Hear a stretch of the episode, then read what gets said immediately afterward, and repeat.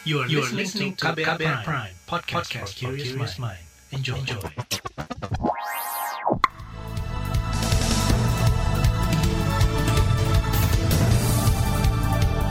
Selamat pagi saudara, senang sekali kami bisa menjumpai Anda kembali melalui program Buletin Pagi edisi Senin sembilan belas April dua ribu dua puluh satu.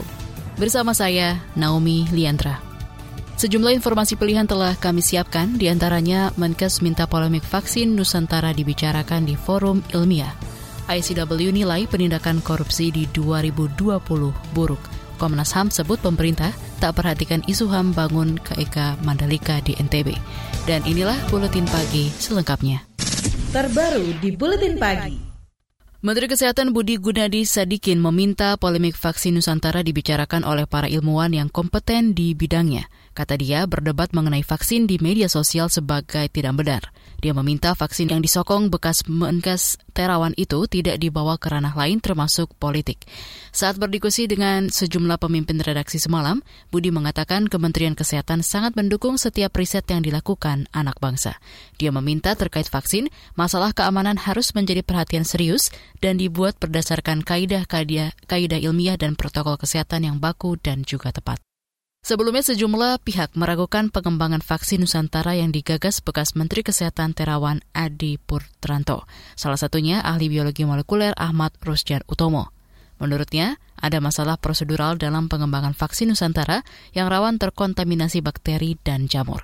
Proses itu menjadi salah satu aspek yang disoroti Badan Pengawas Obat dan Makanan B P O M di uji klinis fase satu vaksin Nusantara. Kalau saya lihat B P O M sudah benar ya, sudah di jalan yang benar lah gitu dalam mengevaluasinya. Kuncinya sebetulnya sekarang bukan di B P O M lagi. B P O M sudah maksimal, tinggal sekarang kepatuhan dari tim peneliti vaksin Nusantara. Itu aja sekarang dibutuhkan. Kalau mereka tidak patuh, itu berarti kalau menurut saya itu sudah apa yang disebut dengan dalam tanda kutip ya, pembangkangan publik. Karena ini akan menyangkut nyawa manusia. Ini terkait dengan standar, ini terkait dengan etika juga. Banyak hal yang dilangkai, belum lagi menyalahi kaidah sains. Karena kita perlu bukti.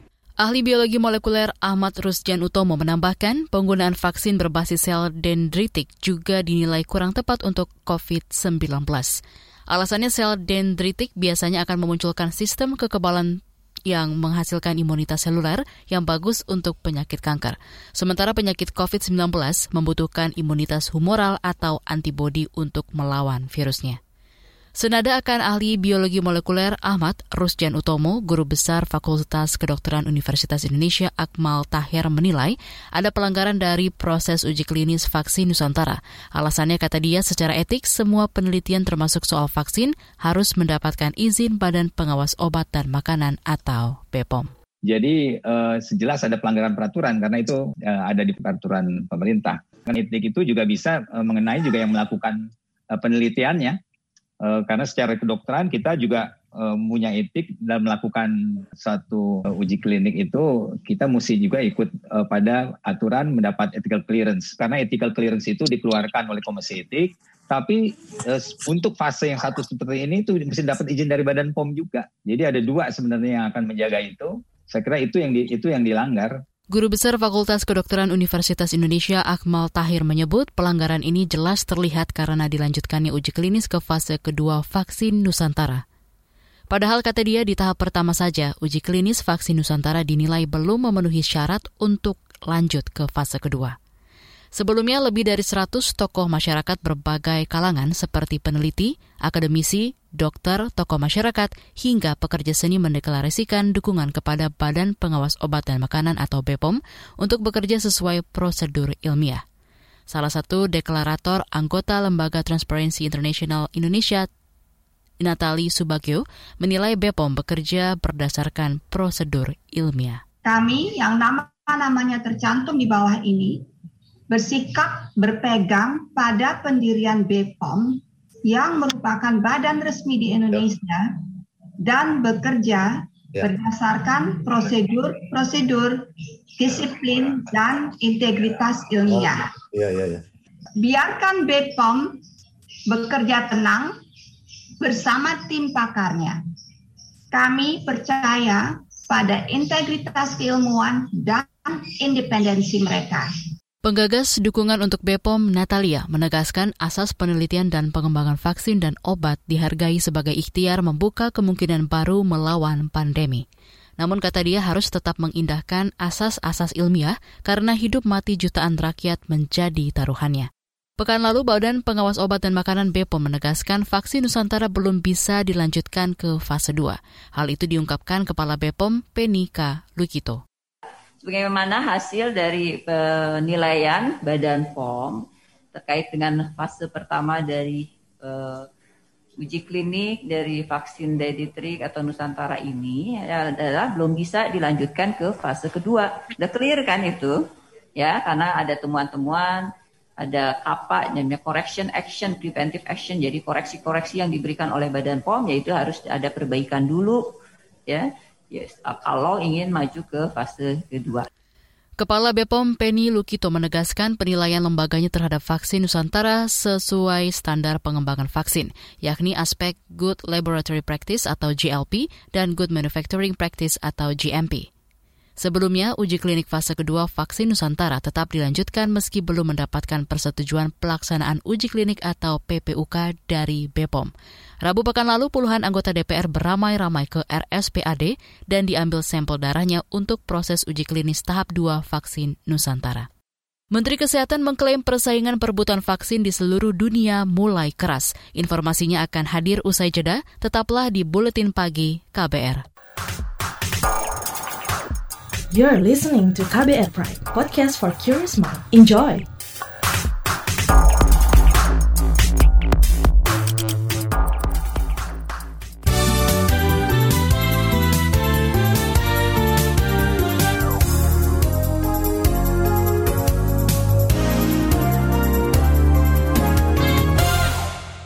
Kita ke informasi covid sembilan belas.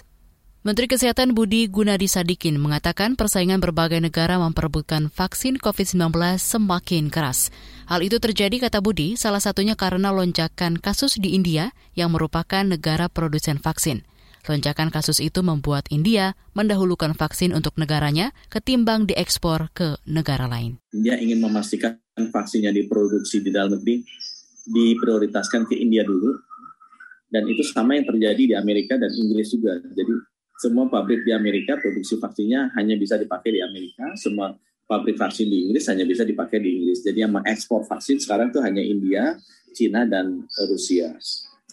Jadi sekarang India merasa, loh kenapa saya nggak boleh? Jadi artinya mereka kemudian eh, mencoba menahan supaya produksinya bisa dipakai di India dulu. Menteri Kesehatan Budi Gunadi Sadikin mengklaim saat ini Indonesia mendapat suplai empat macam vaksin. Sehingga, kata dia, tiap bulannya Indonesia tetap memperoleh pasokan lima hingga lima belas juta dosis vaksin. Kemarin Indonesia kembali kedatangan enam juta bahan baku vaksin covid sembilan belas produksi Sinovac Cina. Kementerian Kesehatan R I menyebut ada penurunan kasus jika dibanding sebelum program vaksinasi nasional dilaksanakan. Sekretaris Dirjen Pencegahan dan Pengendalian Penyakit Kemenkes M. Budi Hidayat menjelaskan, di gelombang pertama vaksinasi pada Januari hingga Juni dua ribu dua puluh satu, pemerintah melalui Kemenkes memprioritaskan tenaga kesehatan, petugas publik, dan lanjut usia sebagai target sasaran vaksinasi. Untuk petugas publik dari tujuh belas koma tiga juta ini masih jauh, masih enam juta, ya, masih enam koma sembilan juta atau empat puluh persen. Untuk pasien pertama, yang pasien kedua baru tiga koma lima. Untuk lansia ini juga sangat masih sangat kecil, masih sekitar sepuluh persen, jadi baru dua koma satu lima enam.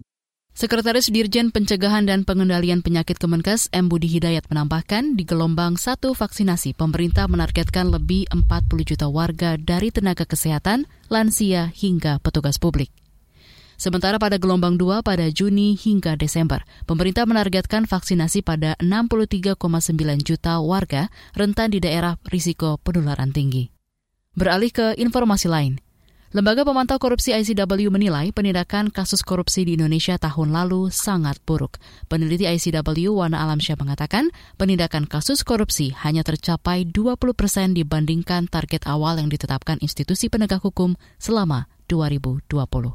Kami coba untuk bandingkan dari empat ratus empat puluh empat kasus dibandingkan dengan dua ribu dua ratus dua puluh lima kasus. Persentase yang dicapai di tahun dua ribu dua puluh itu hanya dua puluh persen. Sehingga kami me- menyematkan peringkat uh, E atau sangat buruk sebab uh, persentase penanganan perkara yang dilakukan oleh penegak hukum itu dari nol sampai dua puluh persen. Dan ini uh, institusi penegak hukum secara umum, baik itu kejaksaan, kepolisian, atau ke, eh, K P K. Peneliti I C W Wana Alamsya menambahkan, dari empat ratusan itu sebanyak delapan ratus tujuh puluhan orang yang telah ditetapkan tersangka dengan kerugian negara mencapai delapan belas koma enam triliun rupiah. Dari empat ratusan kasus korupsi yang ditindak, delapan puluh empat persen diantaranya merupakan kasus baru. Aliansi Jurnalis Independen meminta kepolisian mengusut tuntas kasus kekerasan terhadap jurnalis Tempo Nur Hadi yang terjadi akhir Maret lalu. Ketua A J I Sasmito menyebut kasus dugaan penganiayaan jurnalis Tempo Nur Hadi hari ini memasuki tahap penyidikan dan gelar perkara. E, tentu A J I mendorong supaya e, kasus-kasus kekerasan yang diduga dilakukan oleh aparat ini dihentikan gitu ya, diproses secara hukum yang berlaku. Jadi kita mendorong aparat penegak hukum untuk menghentikan impunitas pelaku kekerasan, terutama dari uh, pihak kepolisian yang selama ini menjadi musuh bagi kebebasan pers dalam beberapa tahun terakhir gitu ya. Jadi Ketua A J I Sasmito menambahkan sebelumnya ada tujuh kasus penganiayaan terhadap wartawan, diantaranya empat kasus dari Jakarta dan tiga kasus lainnya dari Makassar yang belum ditindaklanjuti oleh penegak hukum. Aliansi Jurnalis Independen, kata dia, telah berkoordinasi dengan Menko Polhukam mengirimkan aduan kepada Komnas H A M dan Organisasi Kemanusiaan Internasional Asian Human Rights Commission atau H R C. Lembaga Survei Indonesia L S I mengungkap sebanyak tiga puluh empat koma enam persen aparatur sipil negara A S N menganggap korupsi di Indonesia meningkat. Berdasarkan survei L S I terkait persepsi korupsi, demokrasi, dan toleransi di kalangan A S N, Direktur Eksekutif L S I Jayadi Hanan menjelaskan dua puluh lima koma empat persen A S N menilai korupsi di Indonesia menurun. Sedangkan tiga puluh tiga koma sembilan persen A S N beranggapan korupsi di negeri ini tak memiliki perubahan. Istilah-istilah korupsi ini berdasarkan istilah korupsi dari yang ada di Undang-Undang tentang pem, apa, pemberantasan korupsi. Yang paling banyak adalah menggunakan wewenang untuk kepentingan pribadi, nomor dua kerugian keuangan negara, nomor tiga gratifikasi, nomor empat suap atau menerima pemberian tidak resmi. Jadi itu empat besarnya. Setelah itu baru yang agak kecil adalah penggelapan dalam jabatan. Direktur Eksekutif L S I Jayadi Hanan menyimpulkan masyarakat umum dan P N S berpersepsi korupsi di Indonesia memburuk. Survei persepsi korupsi ini menyasar lebih sembilan ratus ribu P N S di seluruh Indonesia. Kita ke mancanegara. Amerika Serikat dan China berkomitmen bekerja sama melawan perubahan iklim dan mendorong isu itu di pertemuan internasional Perjanjian Paris pada akhir tahun ini. Pernyataan bersama kedua negara disepakati pada Minggu waktu setempat. Kesepakatan tercapai seusai pertemuan selama dua hari antara utusan khusus isu iklim Amerika Serikat John Kerry dan utusan khusus iklim China Xi Zhenhua di Shanghai. Komitmen itu menandai dimulainya kembali dialog iklim di antara kedua negara penghasil gas rumah kaca terbesar di dunia. Diskusi bilateral keduanya terhenti semasa pemerintahan, semasa pemerintahan Presiden Donald Trump. Kita ke informasi olahraga. Pebalap Monster Energy Yamaha Fabio Quartararo menjadi yang tercepat di seri MotoGP Portugal dua ribu dua puluh satu yang berlangsung di sirkuit internasional Algarve, Portimao, Portugal semalam waktu Indonesia Barat. Sementara di posisi kedua dan ketiga secara berurutan ditempati pebalap Ducati, Francesco Bagnaia dan Juan Mir dan Suzuki X-Star. Beralih ke Liga Inggris, Manchester United memperkecil jarak dengan pemuncak klasemen. M U menundukkan Burnley tiga satu dalam laga pekan ke tiga puluh dua di Stadion Old Trafford Minggu malam. Kemenangan itu membuat M U yang berada di posisi kedua mengoleksi enam puluh enam poin. Jarak diperpendek jadi delapan poin dari pemuncak klasemen Manchester City. Sedangkan Burnley yang menelan tiga kekalahan beruntun tertahan di urutan ke tujuh belas. Saga K B R bertajuk Ramadan Kelabu Korban Gempa Malang akan kami hadirkan sesaat lagi. Tetaplah di Buletin Pagi K B R. You're listening to K B R Prime, podcast for curious mind. Enjoy!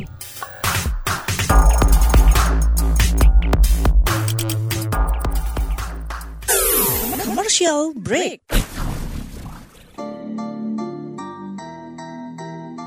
Come on, yo.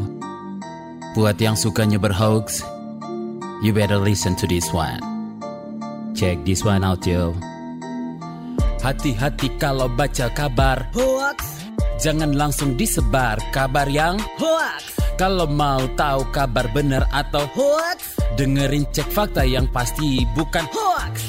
Dengerinnya setiap Senin yang jelas bukan hoax. Cuma ada di k b r prime dot i d dan aplikasi podcast lainnya. Hoax. Sudah cukup-cukup hoaxnya? Hoax. Cukup. Jaga emosi, tahan jari, verifikasi sebelum dibagi.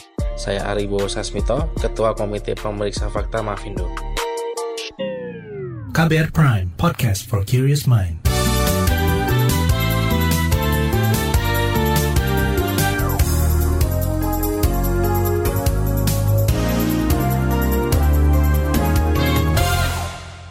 Anda masih bersama kami di Buletin Pagi K B R.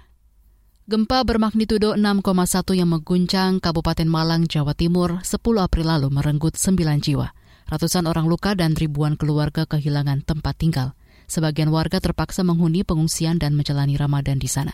Jurnalis K B R Eko Widianto datang ke lokasi dan berbincang dengan para pengungsi.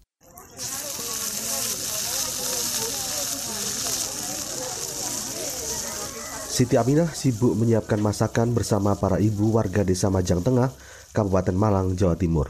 Kegiatan ini dilakukan di pos kamling karena rumah mereka roboh, rata dengan tanah, usai diguncang gempa Sabtu sepuluh April lalu. Sekarang masak mie, merebus telur sama sambal goreng untuk nanti acara unggahan, sama masak untuk nanti sahur anak-anak semua yang tidur di sini.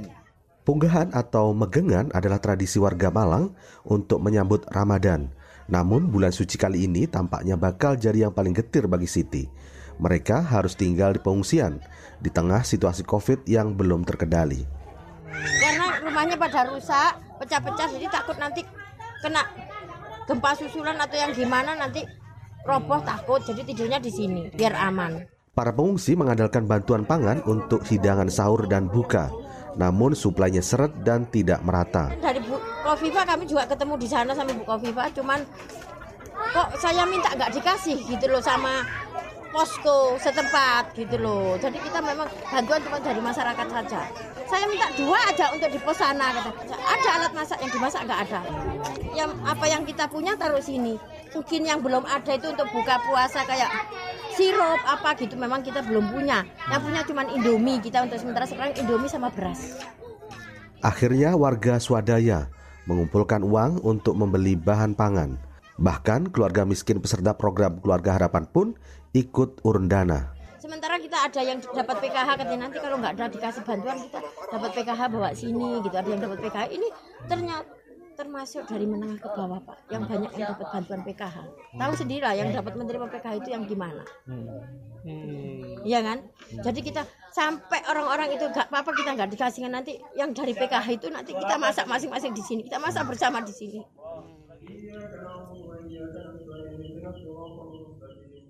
Gempa juga merobohkan dua musola di Kecamatan Dampit. Sebagian warga melaksanakan tarawih di masjid terdekat, salah satunya Purnawan. Musola ada tiga, masjid satu. Ah, yang dua? Ya, yang dua nggak layak pakai, yang satu masih layak, bertempat di R T lima. Purnawan tinggal di tenda darurat bersama puluhan pengungsi lain. Tenda itu mereka dirikan secara swadaya. Kalau keseluruhan itu hampir sembilan puluh persen ya. Terus yang parah itu antara dua puluh dua rumah sampai dua puluh lima rumah. Bagi Purnawan, gempa sepuluh April lalu merupakan yang terbesar sepanjang hidupnya.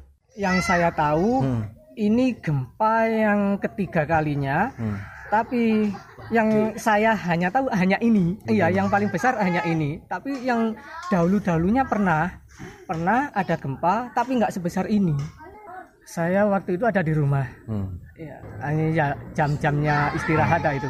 Tadi ya pas istirahat, nggak taunya ada gempa langsung besar, hmm. dua kali besar, wis hampir wis menyelamatkan diri orang-orang semburat itulah, wis hmm. bahkan sampai jatuh-jatuh ketimpa genting-genting. Status tanggap darurat bencana gempa telah ditetapkan Pemkab Malang. Total sekitar lima ribu keluarga terdampak gempa di Malang. Pemerintah pusat maupun daerah mengklaim telah mendistribusikan bantuan ke warga. Badan Nasional Penanggulangan Bencana B N P B bakal menggelontorkan dana siap pakai sebesar satu miliar rupiah untuk menangani dampak gempa di Jawa Timur. Sementara itu Bupati Malang Muhammad Sanusi berjanji bakal menyalurkan dana perbaikan rumah rusak. Rumahnya yang ambruk B P B D tak suruh bangun dulu, kita ada bantuan nanti dana gotong royong, sementara saya pun dapat tiga ratus juta. Gubernur Jawa Timur, Kofifah Indar Parawansa memerintahkan agar pendataan rumah rusak tuntas pekan ini. Kata dia, dana perbaikan dari pusat melalui B N P B akan dikucurkan. Rumah dengan kategori rusak berat akan mendapatkan bantuan lima puluh juta rupiah. Rusak sedang dua puluh empat juta dan rusak ringan sepuluh juta rupiah. Nanti Pemkab bagian apanya, Pemprov bagian apanya, B N P B bagian apanya gitu. Kerusakan, kerugian kan sedang dihitung, diinventarisir, diidentifikasi gitu ya. Demikian Saga K B R, saya Eko Widianto. Informasi dari daerah akan kami sajikan usai jeda. Tetaplah di Buletin Pagi K B R. You're listening to K B R Prime, podcast for curious mind. Enjoy!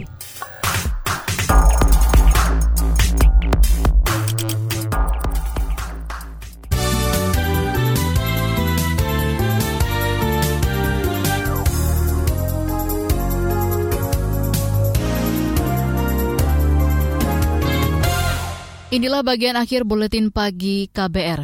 Komisi Nasional Hak Asasi Manusia Komnas H A M menyebut pemerintah tak memperhatikan isu H A M dalam membangun kawasan ekonomi khusus K E K Mandalika di Nusa Tenggara Barat N T B. Komisioner Komnas H A M B K Ulung Habsara menyebut B U M N pengelola kawasan pariwisata Indonesia Tourism Development Corporation atau I T D C juga dinilai tak menempatkan isu H A M sebagai basis dalam aktivitas pembangunan mereka.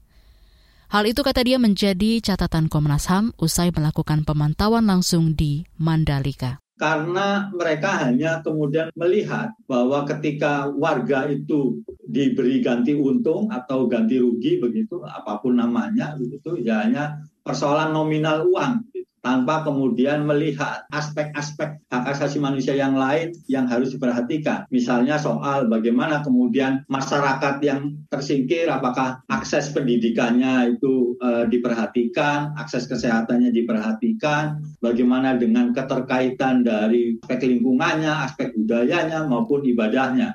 Komisioner Komnas H A M B K Ulung Habsara menambahkan sejak proyek pembangunan di Mandalika dipantau, ada beberapa perbaikan di aspek penyelesaian sengketa lahan dan isu-isu H A M.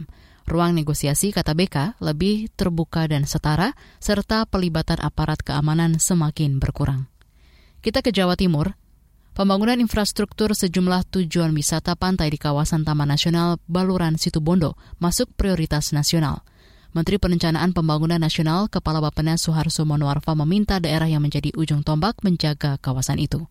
Suharso saat berkunjung di daerah itu kemarin berharap pembangunan infrastruktur di kawasan Merak Baluran dapat meningkatkan kunjungan wisatawan. Sementara itu, Bupati Situbondo Karna Suswandi optimistis kawasan Merak Baluran bisa menjadi destinasi wisata utama serta bisa menjadi daya ungkit pertumbuhan ekonomi. Kata dia, daerahnya memiliki keindahan alam laut melebihi di Bali.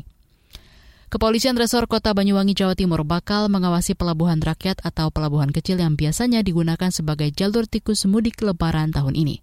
Kapolresta Banyuwangi, Arman Asmara Syarifudin mengatakan, ada tujuh pelabuhan rakyat di Banyuwangi yang diprediksi akan menjadi jalur ilegal pemudik untuk pulang kampung saat arus mudik lebaran nanti. Itu pelabuhan rakyat kita udah kerjasama ya, dari Disub, kemudian kita kerjasama dengan T N I A L yang berhubungan dengan perhubungan rakyat tersebut. Yang pasti kita menginginkan untuk edukasi ini dapat berjalan dan diterima dengan masyarakat dengan baik, mengutamakan untuk Banyuwangi yang sehat. Edukasi kita sudah awali pada waktu sebelum Ramadan itu. Memang sekarang masih masih untuk pemasangan banner dia. Kapolresta Banyuwangi Arman Asmara Syarifudin menambahkan selain mengawasi pelabuhan rakyat, polisi juga fokus pada penyekatan pemudik di Pelabuhan Ketapang sebagai pintu masuk dari dan menuju Jawa Timur. Informasi tadi menutup jumpa kita di Buletin Pagi hari ini. Pantau juga informasi terbaru melalui kabar baru, situs k b r dot i d, Twitter kami di akun at berita k b r, serta podcast di alamat k b r prime dot i d. Akhirnya saya Naomi bersama tim yang bertugas undur diri. Salam.